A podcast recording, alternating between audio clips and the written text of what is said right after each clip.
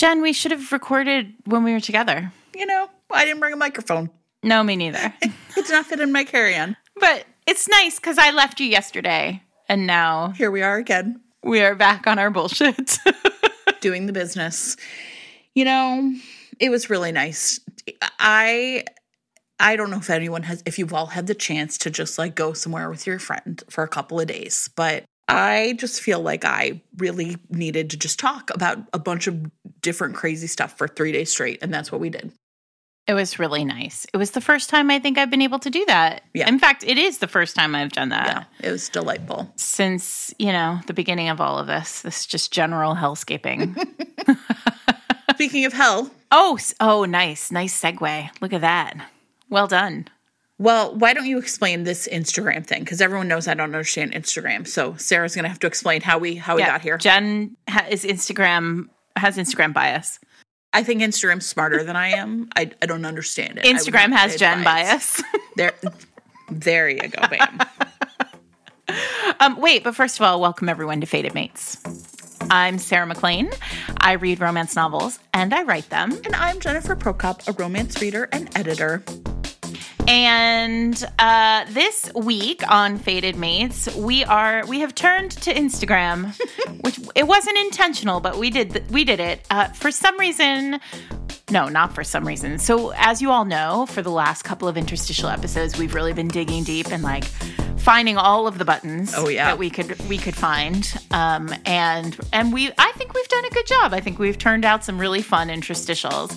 And you all on Instagram seem to feel the same way because you started just like throwing Instagram, throwing interstitial ideas at us Yes. on Instagram, which was pretty great.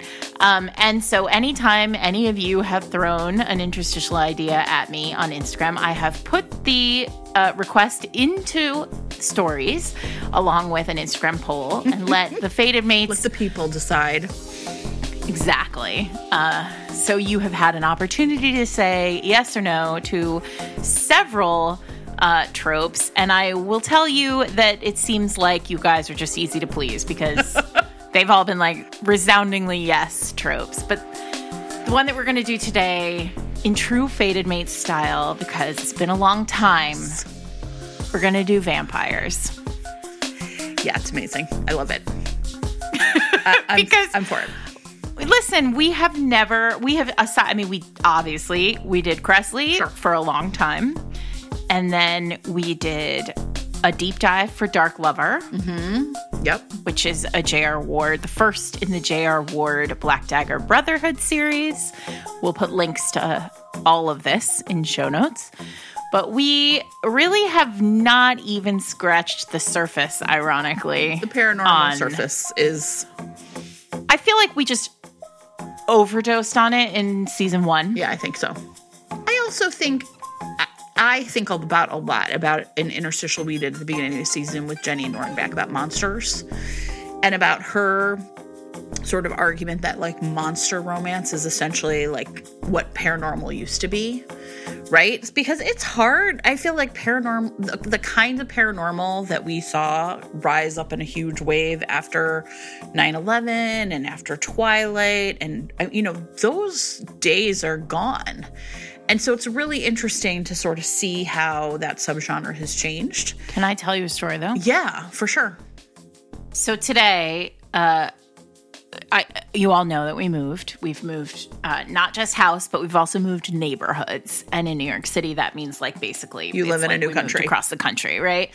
Um, and so we've been taking walks on the weekends, trying to just explore like what are the what's around. Yeah. And today we found the bookstore. Yeah. and it's called the Bookmark Shoppe, S H O P P E. Love it.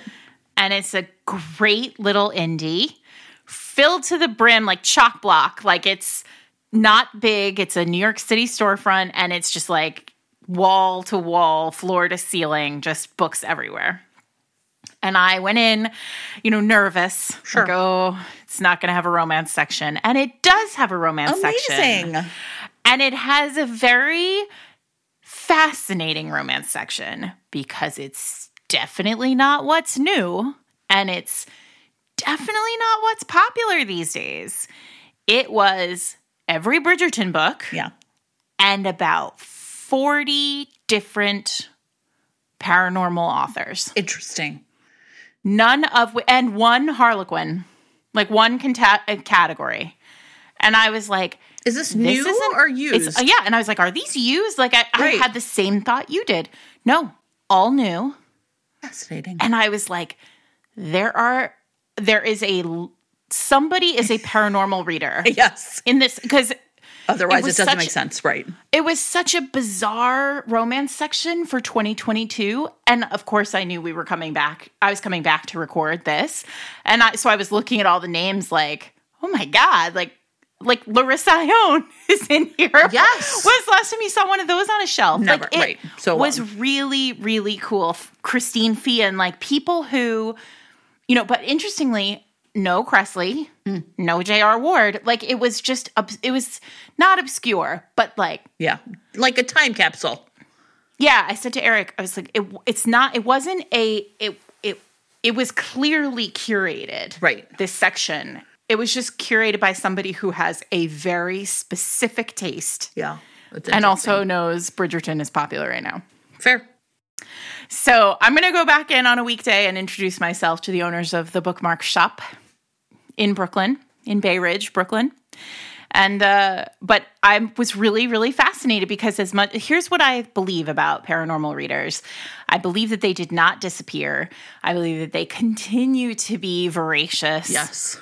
readers and they are finding their books Yeah. in like really different locations because traditional romance publishers have forsaken them much like the lord hath forsaken the vampire I mean, look, the Black Dagger Brotherhood just published its 20th book and has several spin off series. mm-hmm.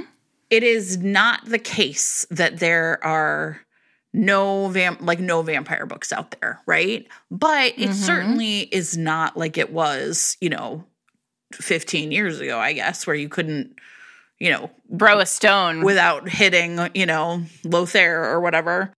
So, I mean, I think it's interesting to think about because I think you're right. I think if you love those books and that and and I was thinking a lot about like vampires in particular and you know, we talked about this with season 1, but like how is a vampire what's the appeal of a vampire?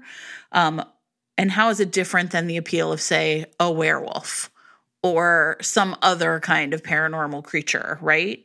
And I think the thing to me about vampires that's always been really appealing mm-hmm. is the like ennui, yes right? yeah i well that's what's sexy about it Yes. the the itch that has to be scratched is I'm, so, tired of my immortal life I haven't seen anything new or different or interesting in a thousand years. until literally until you. Until you. And that is fucking hot. It really, really is. Right? And I think that and and you know it's funny because It's the ultimate bad boy, right? Like the the bad boy who smoked cigarettes behind your Yes. high school cafeteria. Yes, that's exactly that's exactly what it is. Whereas I think werewolves sometimes are more like the jock, right? Like they're so physical and they're so Yeah, yeah. right? And so I was thinking about it in terms of like what it is that you get when you're reading one of those books and why they're so appealing. And then, you know, I also really well, I'm going to tell you how I kind of tackled this task because I realized I was like a lot of my favorite vampire books are books you every listener has already read. Right? Because, Mhm. well, maybe not because we have new listeners, but like, right? So, I mean, it's worth us like sort of talking about Yeah, some of those classic series. Because if you came to romance post Kresley, Yeah. right? Like you came to romance in the last 15 years, you probably haven't spent a lot of time with paranormal or had access to it unless you live near me. Right. I mean, and that's the part that's sort of interesting is, you know, I, I would say though, so like let's put a huge like content warning on all future books that we're going to talk about because we have to because I have not reread I- I- most right. of these, and I'm sure we are Right. So I'm sure Yes. that there's especially dated language. We've talked a lot about how paranormal kind of traffics in some gendered ways, Right. right? About kind of roles, you know, so I mean- Male, female, Right, all like that these are very right? binary language Yeah. in most of these books. And I also think that they are, you know, they deal with, you know, blood and violence and and life and death in a way that most parent, you know, kind of contemporaries or whatever don't. So I think that there's also different levels of even just like that kind of stuff that people have to watch out for. So, you know, moving forward, anything we talk about, just please check wherever you check for content warnings because I haven't reread all of them either. And I think it's just worth us saying that. Um, I want to talk about this TikTok. Yes, I want to do So- that too before we start. So, we have talked about Jen and I have talked about on this podcast many many times about like the movements of romance Mm-hmm. like what it the rise of paranormal the rise of the billionaire the rise of you know, whatever yeah d- da- what daddy romance really is doing like what it means in the world why it exists. Um, and you all have heard us speak ad nauseum about how uh, we believe that paranormal romance was born after, you know, or had its heyday after uh, 9-11 because it felt like you needed this kind of like giant paranormal figure this person who literally could save the was literally required to save the world and literally could not die while doing it kind of thing. Um it, it and it reflected a lot of the way that you know a lot of cultural fear in the united states post 9-11 we talked about the billionaire being you know post the Right. recession of 2008 this kind of rise of you know somebody in in the world it, coming to save you Right. Finan- the first interestingly like the paranormal wave was coming to save you physically from harm and the second the wave was coming to save you from essentially poverty Right. right, like coming to save you from you know the recession and what it was doing and jen and i have been talking a lot about like what does the pandemic do Right. to books what does it do to romance and i'm i don't think i'm putting words in your mouth when i say like we're not sure yet Right. we have ideas we're not sure yet right. um, but there is a TikTok, and we will link to her in show notes because she's amazing. Her name is her TikTok name is Virgo like Beyonce. um, and her name is Megan. And a day ago, yesterday, she posted about um, she is she's a cultural uh, she's like a, Like a, a cultural- cultural analyst Right.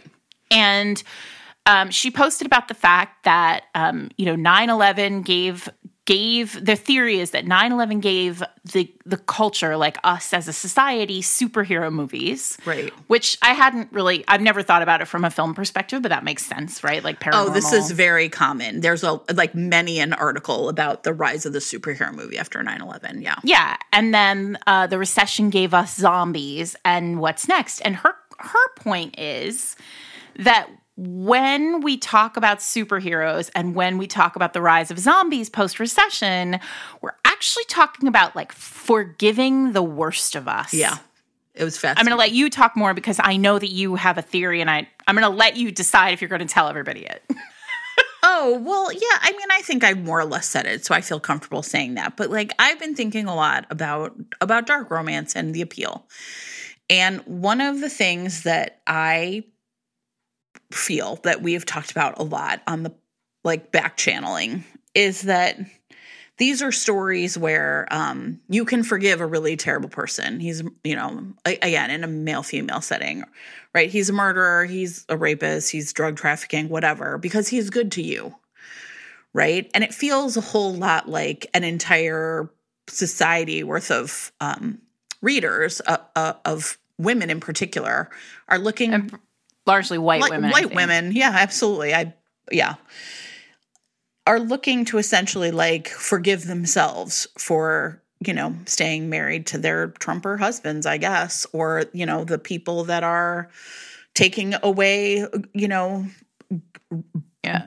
banning books all over the country or right like how do you Or women's rights. yeah, or, right what like, mhm. you know how do we as individuals try and like assuage our own feelings of like well as long as he's good to me right. The complexity of right i don't have to worry they're about de- well they're they're nice people so right right. And this is, you know, look, these this is painful. This is painful, I think, for many people.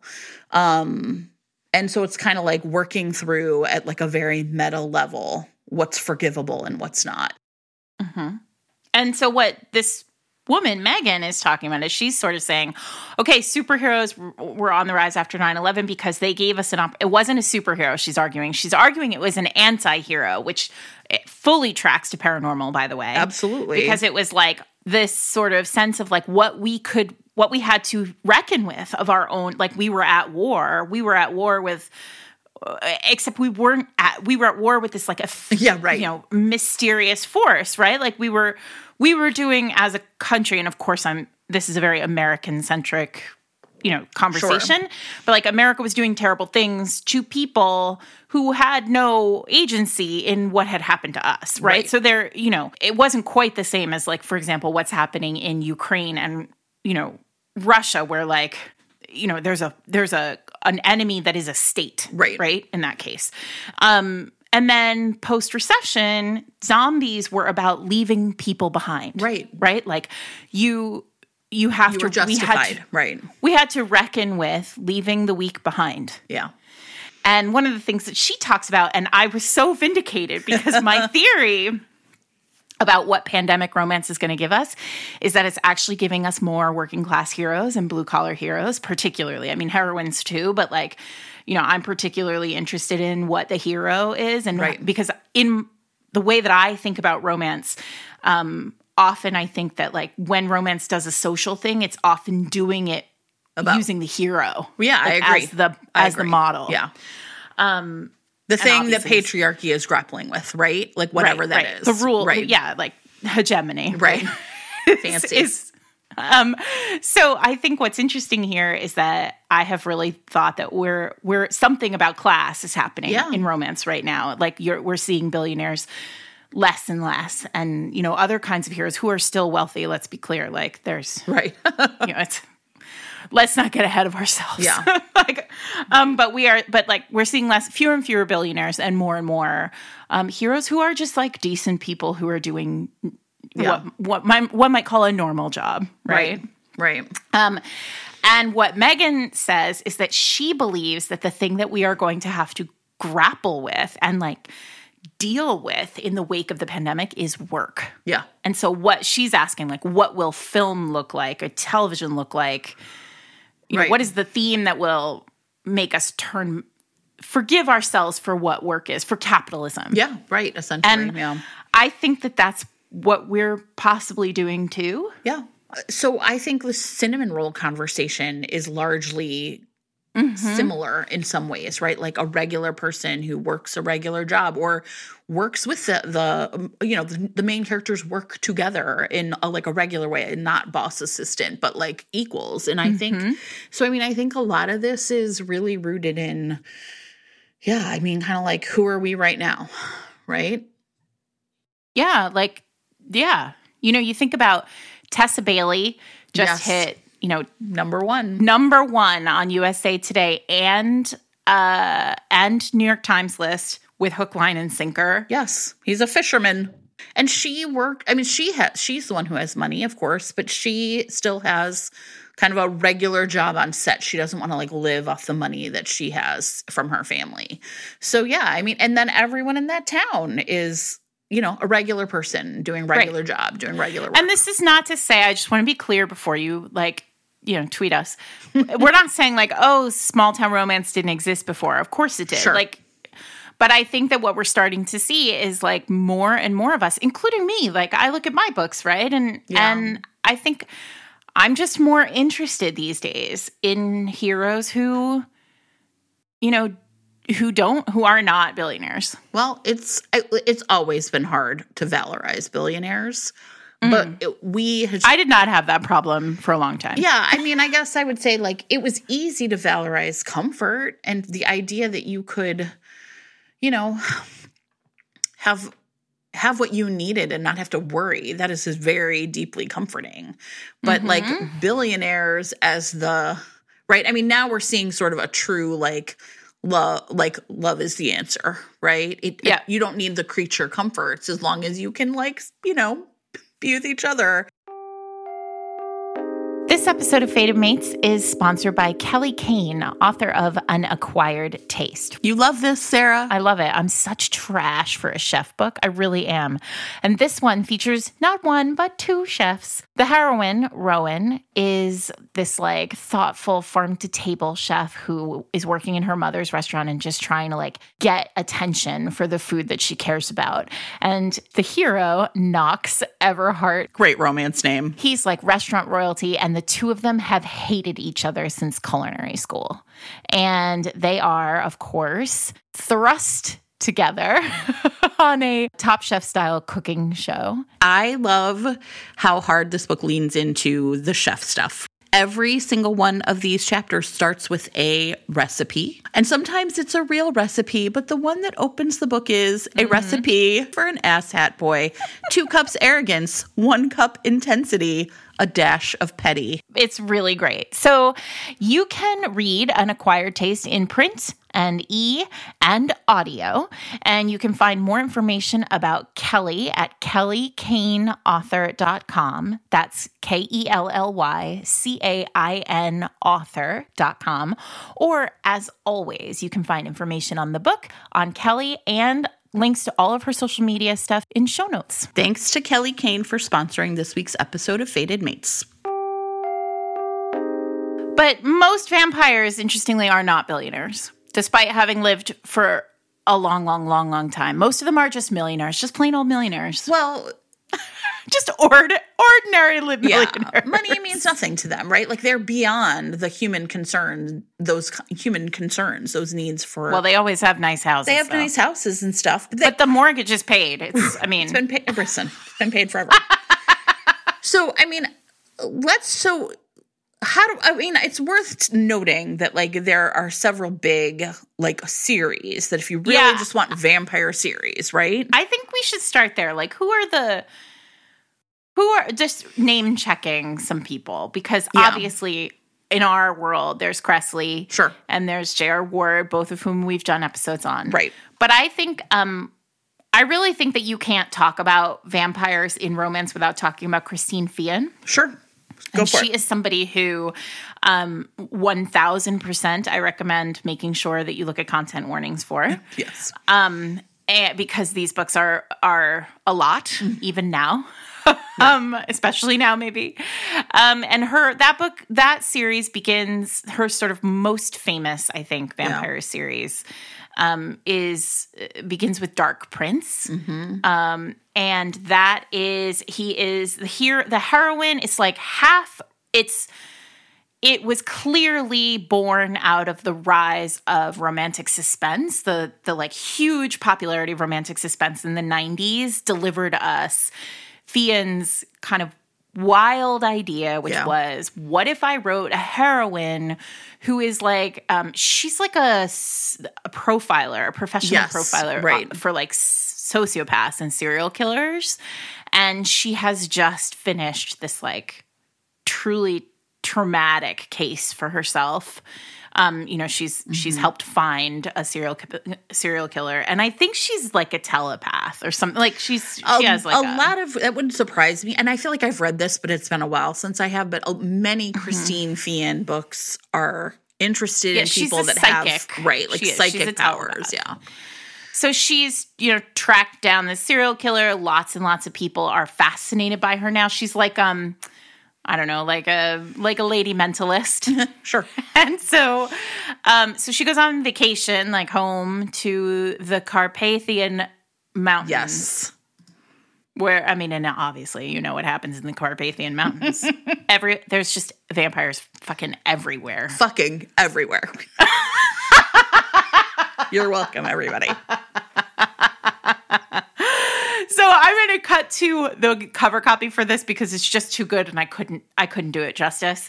Um, so she meets Prince Mikhail Dubrinsky, who is the leader of the Carpathian race. Yes. that is currently growing closer and closer to extinction because, you know, obviously, and. uh he is close to giving in to the heavy weight of loneliness and despair. Oh yeah, poor guy. Right. But um, Ennui. I mean, there, there it is, Jen. I mean, and and it is he- it, talk about a heavyweight. Like it Yes. is Feehan, nobody does this like Christine Feehan. Like it is Yes. dripping with it on the page. Yes. Um, and then, but they are psych- she's they're psychics together, and they feel each other, fated mates style.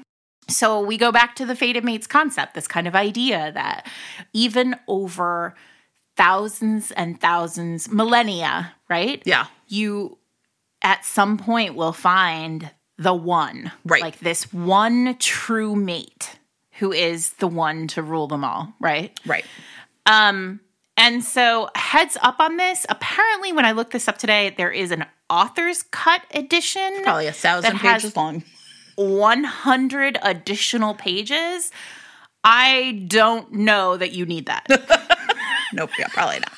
I mean, unless you're a Feehan fan, Sure. in which case, you, you, hello, congratulations, you just found 100 more pages of your favorite book. Yeah. Well, and that series, I believe, is also still ongoing, right? Yeah, I think it's still. Me yeah. look it up. I mean, I I, so. I feel like I looked at this and there's you know 25 or 30 different books in this series. So you know these are like long running series. there are 32 so far. yeah, yeah, and the last one was published last year. No, is coming. is this year. Yeah, sure. Wow. So there you go. Right. So some other like long running series, I don't really want to talk at length about them, but it's like kind of worth saying if you're like, yeah, I might want to dive into that because there is, I will say also a certain comfort in, you know, I'm just gonna hit this series and keep going, right? The Black Dagger Brotherhood series by J.R. Mm-hmm. Ward.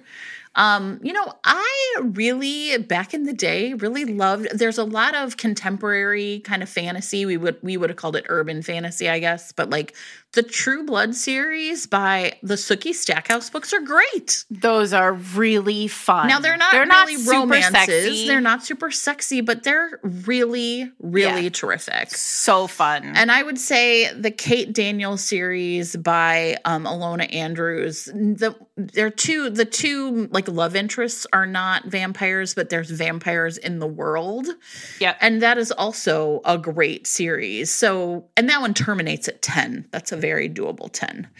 Um, right? But you said Larissa Ione is it the Demonica series? Yep, I think that's the one. Yeah, did a lot of sure you did. Of course you did. And then wait a second, because did you read Lara Adrian? No. Uh Lara Adrian did a uh what's it called? Midnight Breed, maybe is the name of it. Interesting. I'm looking I'm looking at it. I think uh yes. Yes. Vampires going rogue. There you go. So, um, you know, and what was happening at the time that all these books were coming out, and I remember this really vividly, was it was all like vampire lore, and what every single one of these people, uh, each of these writers was putting a really like f- different spin on it, like.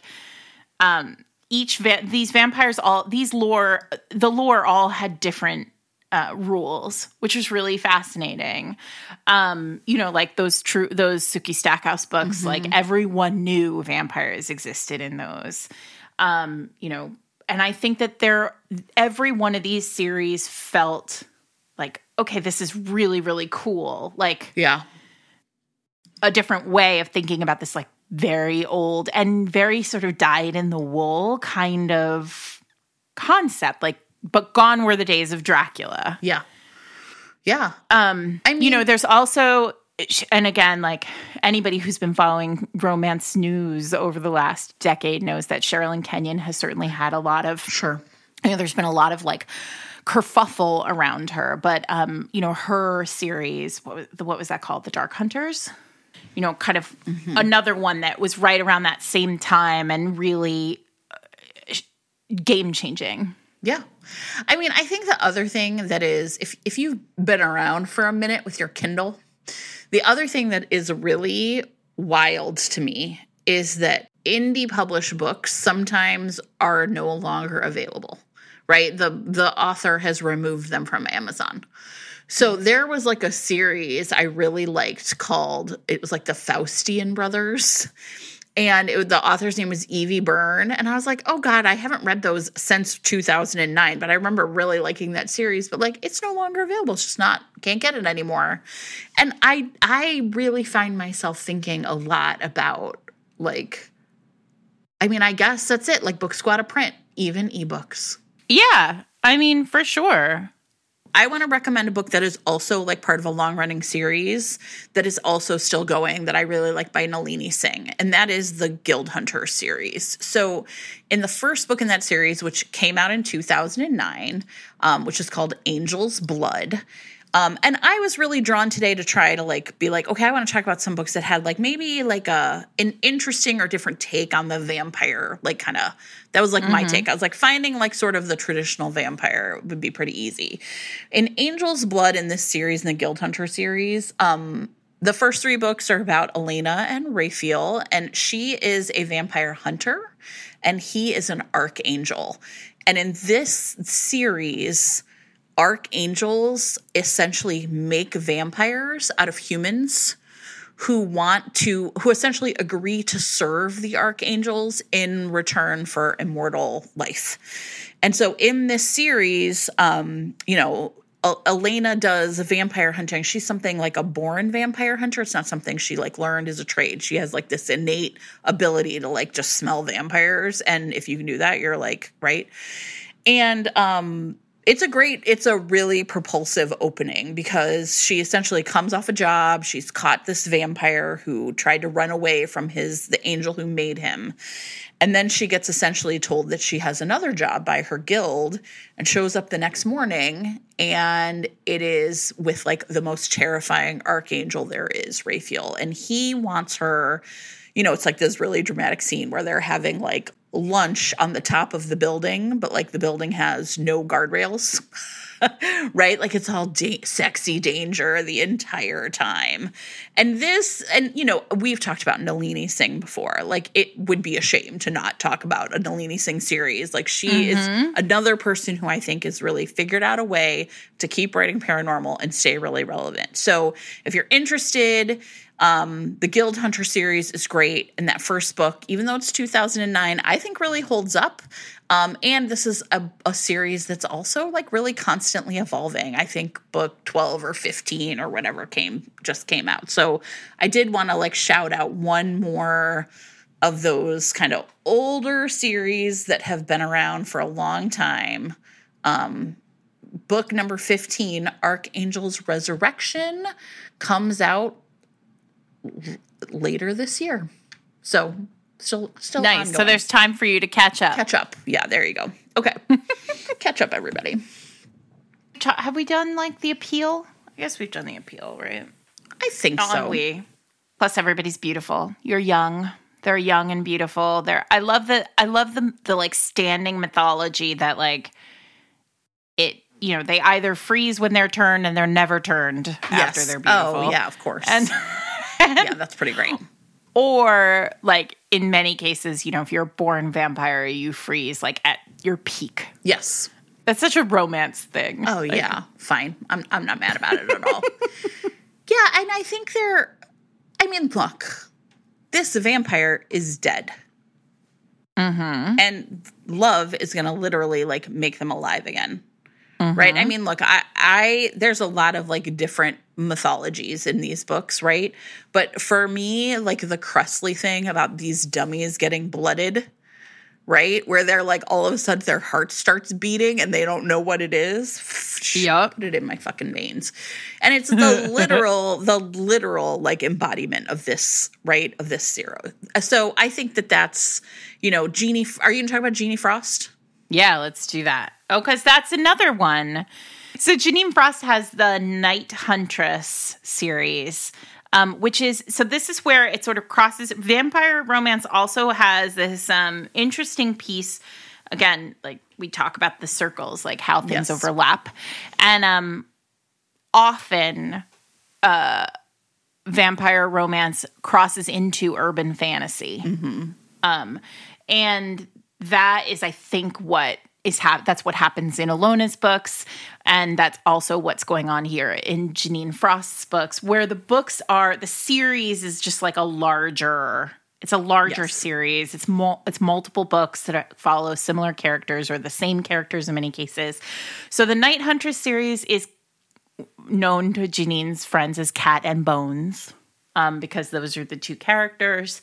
And um, essentially, it begins with this is one of those series that you got to start at the beginning to understand to get the whole full effect. Um, because obviously, just like many other urban fantasy series, like J.D. Robb, Nora Roberts. Yeah. I can- still can't believe we had her on last week. Um, or the other week. Humble brag. Uh, Me neither. like JD Robb's um in death series, Yeah. like the same characters over and over again. So it's best to know them all. But Cat is half half vampire. And she is looking, she is searching for her father, who basically destroyed her mother's life um, in the first book. And she is captured by a vampire bounty hunter named Bones. And they um, essentially like they they form an alliance to she basically exchanges like she's she needs help finding her father and he needs you know something that he needs and so they like team up and then they're teamed up for the whole series and it's just really fun Yeah. right it it's the other piece of this is you know we've been talking about this what feels like is a a small but mighty group of romances that are becoming adventure romance Yes. Yeah. in the wake of everything that's gone on. yes. Because we're I all think- tired of sitting around in our house. I yes. Right. But these books feel like adventure romance, Yeah. like primordial adventure romance. Right. Okay, so uh, one of the things I was a little worried about is, Mm. you know, I feel like when we record these, I'm always like, it feels like there's a little pressure to like, you know, dig real far into the vault, right? Like we want to Mm-hmm. give people, Yeah. Like I read a bunch of like, yes, yeah, right? I, like I want you to feel okay. tried new things, tried new voices. Right, try something new. And so one of the things I did is I was like, what is the what are the best selling vampire romances right now? Right. So I went and looked because there is like, of course, a micro list on Amazon, right? Like these are the vampire romances. And I ended up um starting a book called and I was like, okay, I'm just gonna like kind of scroll until I find something that catches my eye in KU. And it was Lord of Population by Elizabeth Stephens. and listen when I tell you, I fell right into this book. Now, again, please check content warnings on this book. It is super intense.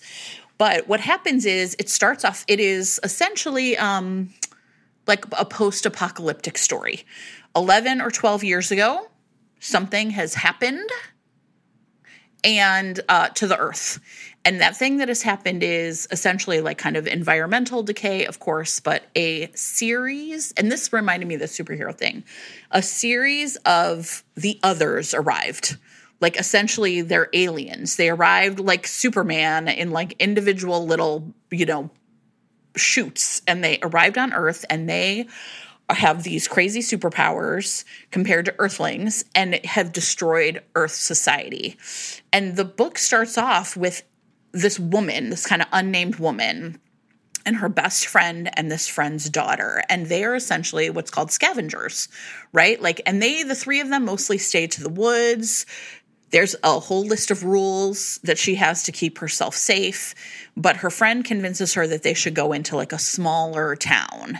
And they spend a night in this apartment and then like the next morning they're kind of like going to run out of town because you just never know who might get you. And all of a sudden they like kind of duck into like an abandoned SUV that's open and a herd of other scavengers like run past them and these three are like, oh shit, if these, everyone else is running, something really terrible must be coming down the road. And it's essentially a bunch of others, which are like the Avengers essentially, but like bad guys, land in the middle of town and just beat the shit out of each other and shoot each other and fight and all this stuff, right? And um she are, are the little girl gets taken her best friend gets killed. This is all like literally in chapter one. And this woman saves the one other who has been attacked attacked right? So there's like a loner and then the other group.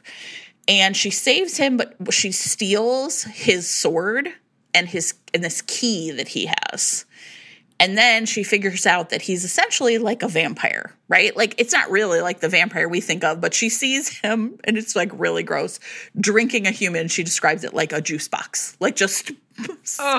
and it is, but I will tell you what, I could not stop reading this book. And now it's also 580 pages, so I didn't get all the way through this book, but I was really like the the sort of idea of like, you know, despite the you know, like it really hit the I don't know, pandemic me was like, yeah, like what is it going to be like when the world ends? Oh. Um so anyway, she and so he tells her her name is Kane and he asks her her name, and she has a rule: never tell it. You know, don't interact with strangers. So she tells him her name is Abel.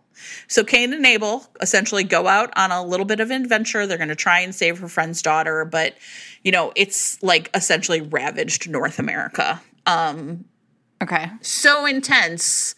So like he's super into her. He's got that like super possessive, like you're, you know, but it's it's really like uh, when we say propulsive, I That's what we mean. this is what we mean. Yeah. So I like that. I like the different sort of setup. yeah, right. And that's what I was kind of like. I and here's the funny part. She's like, "Why do you call Earth population?" And he's like, "When we first arrived here, there was like a sign in front of every town that said population and a number, and we thought that's what the name of Earth was." Ah, And I immediately was like, "I love shit like this. I'm going to keep going." that's great. Right? That's so clever. It yeah. was so, and, and that's it. It's it really felt like a, a and again, the violence Mm-hmm. is super over the top. There's threats on page and memories of sexual violence, right? Like this is no joke, Right. but it is it's Right. so raw and it's so um ultimately really like yeah, she's a survivor and she's like I'm I'm going to go down fighting. And I Yeah. I love that. Listen, I love that. I love the idea. Well, like I said, I think I think anytime you take something like so classic and so ubiquitous as Yeah. vampires and you twist it around and make it Make it interesting. really different and uh, fascinating, it's it Yeah. I want to read it. This week's episode of Fated Mates is sponsored by Alyxandra Harvey. author of How to Marry an Earl, the first book in her Cinderella Society series. This book, which is out tomorrow in ebook and print, features Persephone, who is a classic blue stocking heroine with a penchant for mummification, who is jumps at the chance to attend festival of antiquities to save her oldest friend, Henry, from being framed for treason. And while she's there, she runs into an old friend, but perhaps new foe, Connell Hunter, the Earl of Northwick. Listen, I love a hero who like went away shy and retiring and came back from whatever dark traumatic shit that happened to him. Absolute rake. Yeah, It's my favorite. Absolutely. So she's surprised at how irresistible she finds him. Rumor has it he's searching for a wife, but she's starting to suspect that he is really searching for someone who has committed treason. I love it. So this one is for anyone who loves a friends to lovers story, an enemies to lovers story, a friends to enemies to lovers story. Learn more about how to marry an earl at Alyxandra's website, A L Y X A N D R A Harvey.com. Or as always, check show notes for all the links you need to follow Alyxandra and all of our other sponsors. Thanks to Alyxandra for sponsoring this week's show. it makes me think I think I've talked about this book at least a little bit before. I mean, it just told a different kind of story, especially because it's historical, right? And I feel like it's kind of a big dearth of historical vampires in uh romance, and that's surprising to me because vampires are historical, right? Sure. By virtue of who they are and how long they've lived. So, um this book is called, I think I've talked about it a little bit before on the podcast, but it's called The Assassin and the Libertine. And it's by, uh, it's a debut author, Lily Riley. And the premise of it is uh, that vampirism is a disease, like is a virus.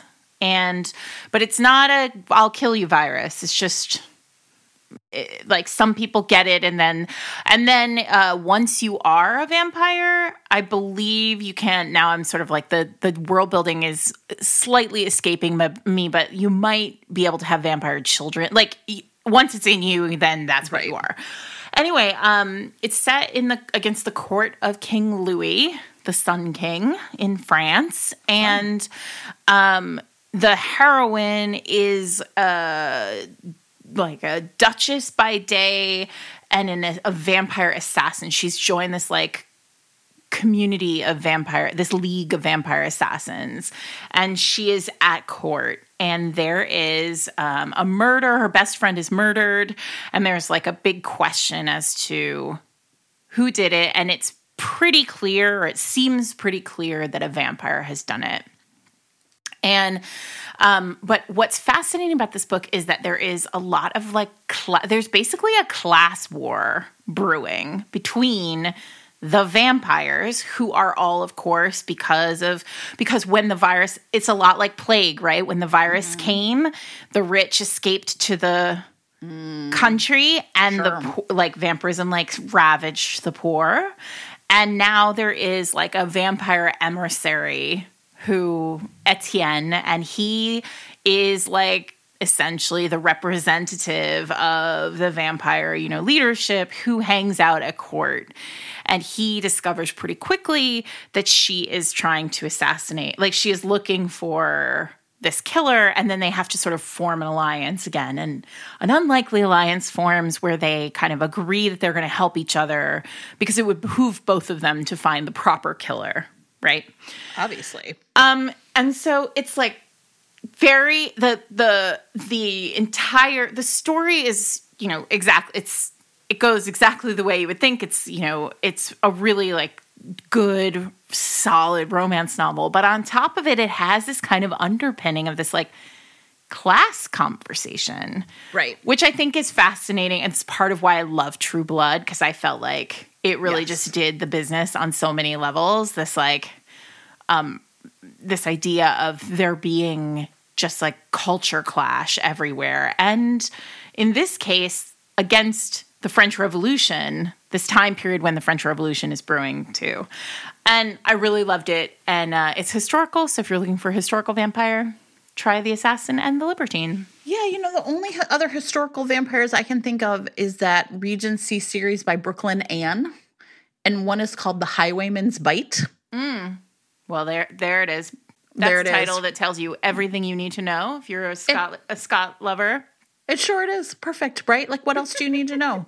I haven't I I think I read maybe that one and it was years ago. So I don't quite remember, but I do remember thinking at the time that same thing like why aren't there more of these? Like they were around. Yeah, mashups tend to be really challenging, right? romance like Yeah.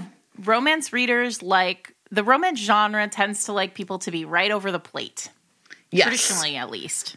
Well, it's funny you say that though, because I asked some friends for recommendations. So my friend Kate, not Kate Clayborn, is um used to have a whole blog about like sort of fantasy and urban fantasy and she rec- and I was kind of like what do you recommend? Is there anything I haven't read? And she recommended a series um, by Juliette Cross called the Vampire Blood series and there's four books and each one of them is a vampire book that is also a fairy tale retelling. Oh fun. Right? Which is so smart. And so the first book The Black Lily is a Cinderella retelling um, and then it's you know there's like uh, the Red Lily which is obviously the um, big uh, big bad wolf. Um, the white lily, I think, is I'm not sure which which one that is. Probably Beauty and the Beast, and then the emerald lily is a Sleeping Beauty retelling. So that is super fun. So if you're looking for something that another thing that might like bridge the gap, and I think that is another way to keep these things like sort of interesting, right? So th- those might be something you'll check out too. The Vampire Blood series by Juliette Cross. I am excited about that. I feel like I read the first one of those and then I never got back to them just because well, maybe you know, they didn't life. right. You read the first one and exactly. then forget the rest of right them. I mean, these out. were again, these are 2017 and 2018, so not too long ago. Right. So while we're on like genre mashup, I feel like we have to talk about Kerrelyn Sparks. Yes. Kerrelyn Sparks wrote the Love at Stake series, which is 16 books long. Um, the first is called How to Marry a Millionaire Vampire. And this setup is all you need to know about what the mashup is because, yes. I feel like we've talked about this one, but keep going. Right, I'm gonna I'm Yeah, gonna be fast. Do it anyway. because Yeah. I, um, the setup is the heroine is a dentist, and the hero, that's great. The hero is like a vampire king who is like created has created this like synthetic is creating like a synthetic doll. Essentially, he, he owns a company, and the mm-hmm. company is creating these synthetic dolls, not for sex, but for feeding. So, like, they figured out how to make synthetic blood, sure. but they want to give like vampires the, the like The feeling, feeling. of the kill, which I think is hilarious. And so his name is Roman, and he they've brought his like scientists at the beginning, at the very beginning of the book, his scientists bring him like what they think is like we we we knocked it out of the park here. We cracked the code. We got a like we got a doll that you can really like sink your teeth into, so to speak. Yeah. And he does, and it rips one of his fangs out of his mouth. and the lore, the like the world building of this particular series is that if a if a vampire goes a full night without one of his fangs, It's gone. Gone forever.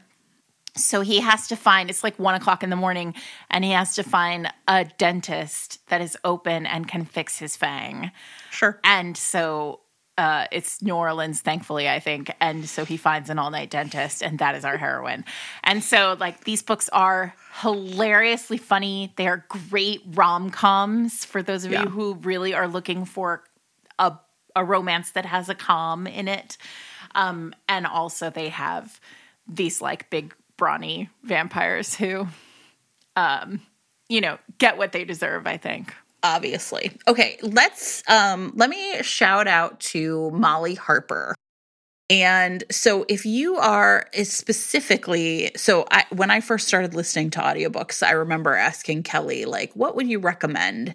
And she was like, okay, if you, you know, she knew I was like she's like Molly Harper writes. I mean they're like very romance light in in the sense I think they're all like closed closed door maybe. I mean it's the really leaning hard into the calm, but her she has Molly Harper has a long time partnership with an audiobook narrator named Amanda Ronconi and they are just devastatingly good together. Like she just really is great. And so um Kate, my friend, and you know, between Kate and Kelly recommend Driving Mr. Dead. And in this this book, so I really recommend it on audio, although it's you know 10 years old and pretty cheap on Kindle, a couple bucks.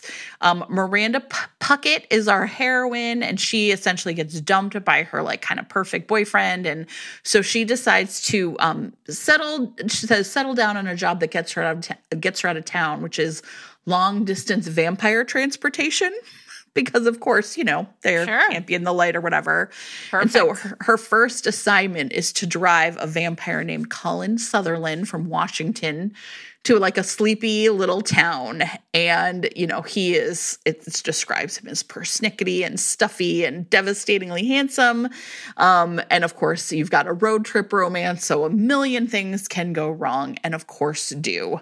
Um, so if you've never read or like listened to a Molly Harper book with Amanda Ronconi as the uh, narrator, you are in for a real treat. They are a delight. And I think they are like, it's the com, the comedy part is terrific in her books. They're always really fun and really funny. Okay, I have one more tiny little funny one. It is not even a short story as much as it is. It's. I think it's actually called. I can't, I didn't look. I mean, it's literally fifteen pages. Um, I really like Shira Glassman. She has written some of my favorites. Uh, there's one called Cinnamon Blade, which is a, a um. Oh my god, it's really delightful. She's a. It's a superhero who falls in love with the woman she keeps saving. So these two women fall in love with each other. It's great. But she also wrote this tiny little vampire story. It's maybe 15 pages long called A Man of Taste. And in this book, a woman named Nellie is a vampire and she doesn't want to be a vampire. She's like just feels like she shouldn't be killing anybody, so she only essentially like feeds off people who have just died or she tries to kill people who are bad, right? Like she so she kills like bad guys, but they taste terrible. Right? If you're a mm-hmm. killer, like right? I love that. So she then sort of there's this moment where she like figures out like okay, an innocent man is about to be killed in on, on the gallows or whatever. And so she's like, "Well, I'll just like, you know, feed off of him the second he dies." And he she you know, he tastes delicious cuz he's a good person. So anyway, she has her eye on this other fellow named Jacob and he is killed for like doing the right thing and she's feeding off of him but then he kind of wakes up and she realized that he's like a special kind of ghost it sounds like that maybe happens in Judaism I'm not entirely sure of all the details but so like this little vampire and ghost fall in love together and have hot sex while she's feeding off of him it was great and like I said very satisfying 15 pages one boom I love it. but again, I was really like, this is a like a cool like angle, right? Like it just Yeah. felt so different, and so I liked it a lot. Listen, while we're talking about vampires and ghosts, it is always important for us to plug Conrad and Naomi. For Ugh. those of you who did not read Immortals. After Dark, because you said to us and other people, it's too many books. I can't do 18 books. It's so much. Oh my God. Please, please understand that you can just read Dark Desires. No, you can Dark just Nights- read Dark Needs at Night's Edge, starring Naomi the mm. Ghost and Conrad the Vampire, my soft, sweet baby. and it is Perfect. absolutely perfect. Yeah. And you never have to read another Kresley book. You never Just have, read that just- one. Just read that one perfect morsel of a vampire ghost story and then come back to us and tell us we were right. I think that's why I was so won over by this A Man of Taste. I I'm was gonna like, get it. oh, it's like Conrad and Naomi, and I was like, and look, fifteen pages. You can read it while you're waiting for the car to get washed and get the whole story. Boom. Yes. Perfect. Mm. It was God, cute. imagine being able to tell a story in 15 pages. Listen, you That's were a not going to spend. that woman. You're not going to be able to spend a better ninety nine cents. It is No. so nice. It's perfect. I'm so impressed. There's I'm even so sex on page. It's like bam, everything you would want. It's so cute. I love it. Yeah, I think Shira Glassman is really a master of like the short form romance. And I was like, wow, this is impressive. Well, Sarah, I don't know. Do you think we did the business? I think we did some of the business. business? I feel like some real deal vampire readers are probably going to be like, you guys are amateurs.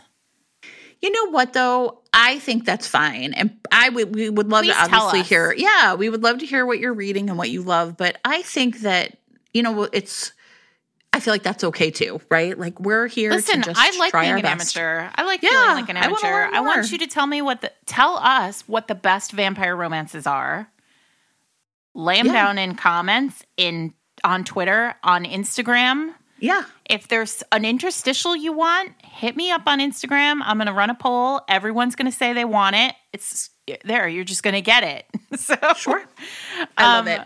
We love you guys. Um, I think a lot about how I wish that we spent more time with you in person someday. Someday. We're thinking about some cool I know we things. have a little. We have a couple things cooking. Um, so you know, save save your pennies for trips sometime soon. And Yeah, um, it's going to be amazing. other than that, please support our sponsors. You may have noticed that we are running ads now on Fated Mates. Um, and you can help by supporting our sponsors if we talk about a item or a product or a book that sounds great. Yeah, it does. And you can find information on all of our sponsors, as always, in show notes. And uh, that's that. Don't get um, bitten by a vampire this week. Or, Or maybe, if or if you do- do, tell us all about it. I was like, or if you do, make sure that you know love lovelorn and weary with the world, and you're you're there to save them. Make sure they're hmm. super hot. they will No, be, though. That's the rule. Maybe you're the hot one, everybody. Maybe you're Listen, you know, one. do you remember? You're not a TV watcher, but like, oh, a long time ago. I mean, it was a long time ago. 15 to 17 years ago, there was a TV show with that hot guy from Game of Thrones. Um, and it was called New Amsterdam, not this new one. This new New Amsterdam is Mm. about a hospital. This was an old one, and it was about a guy who it was played by Nikolaj Coster Waldau, who is Oh, yeah, was made famous by person, yeah. Game of Thrones. but he played a vampire detective had like Amazing. just it was like a procedural like every week it was like some the crime of the week. And he had lived for you know 300 years or something in new york city.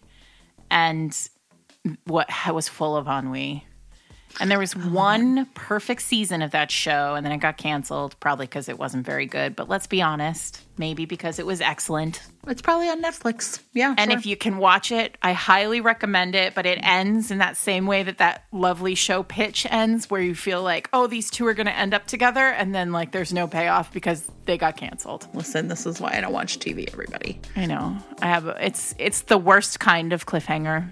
Yeah, that is. It's terrible. Well, Oh, you know who else writes a great romance, vampire romance? Is Alexandra Ivy. Oh yeah. If you read anything by her, she's great. Mm-hmm. I'm in, you guys. I can't remember which book I love the most of hers, but I will put it in show notes. You'll see it in the photo array. Yeah. You know, I think there's plenty there for you to read. And like I said, if you're looking to just see what's out there and what's new, just click on best vampire rom- like what's popular on Amazon right now. And I was like, oh wow, look at all these vampire romances. Yeah, I've well, never like heard of oh, because there's also and also from friends of the pod, there's a Tessa recent Tessa Bailey series with vampires in it. That's right. That's right. I really liked the first one of that series a lot, actually. Uh, begins with an R. The resurrection, the reckoning, the something reborn. reborn yesterday, maybe. born yesterday. Yes, and then uh, and then there's the Katee Roberts, Oh yeah, know, that's right. multi. I mean, MMFFFMM. You I mean, lots of lots of bits happening in there. Um, and that's called the first one's I think called Sacrifice. Um, now I'm doing this off the top of my head without any That's fine. I'm flying without a net. That's okay. That's how we are. We'll put all that in the photo array too. But uh, yeah. God, could you imagine if you're a vampire, like how many books you'd have in your brain? Oh my god. Hundreds of years worth of We need to get a vampire on this ep- on this podcast to help us. if you're a They'd like- vampire be you like- come on the podcast, My TBR is so huge. I am still Wait, reading category romances from 1983. oh my god, Jen, do you remember when we were doing the first season of the podcast? We got that email from the guy who was a vampire. I don't want to talk about it. It's too much. That's when I really knew we'd stumbled into something weird and big. I was like, oh, okay Yeah. then. Look, he was very friendly. He wanted us to call him. We didn't call him, you guys. We did. He's probably mad we ghosted him. Is it ghosting if you don't call them back? Call them at all? Anyway, well, sir, sorry. Unless you could talk about romance novels, we don't have, we don't have We don't space for you. you. All right, everybody. Have a good one. Bye.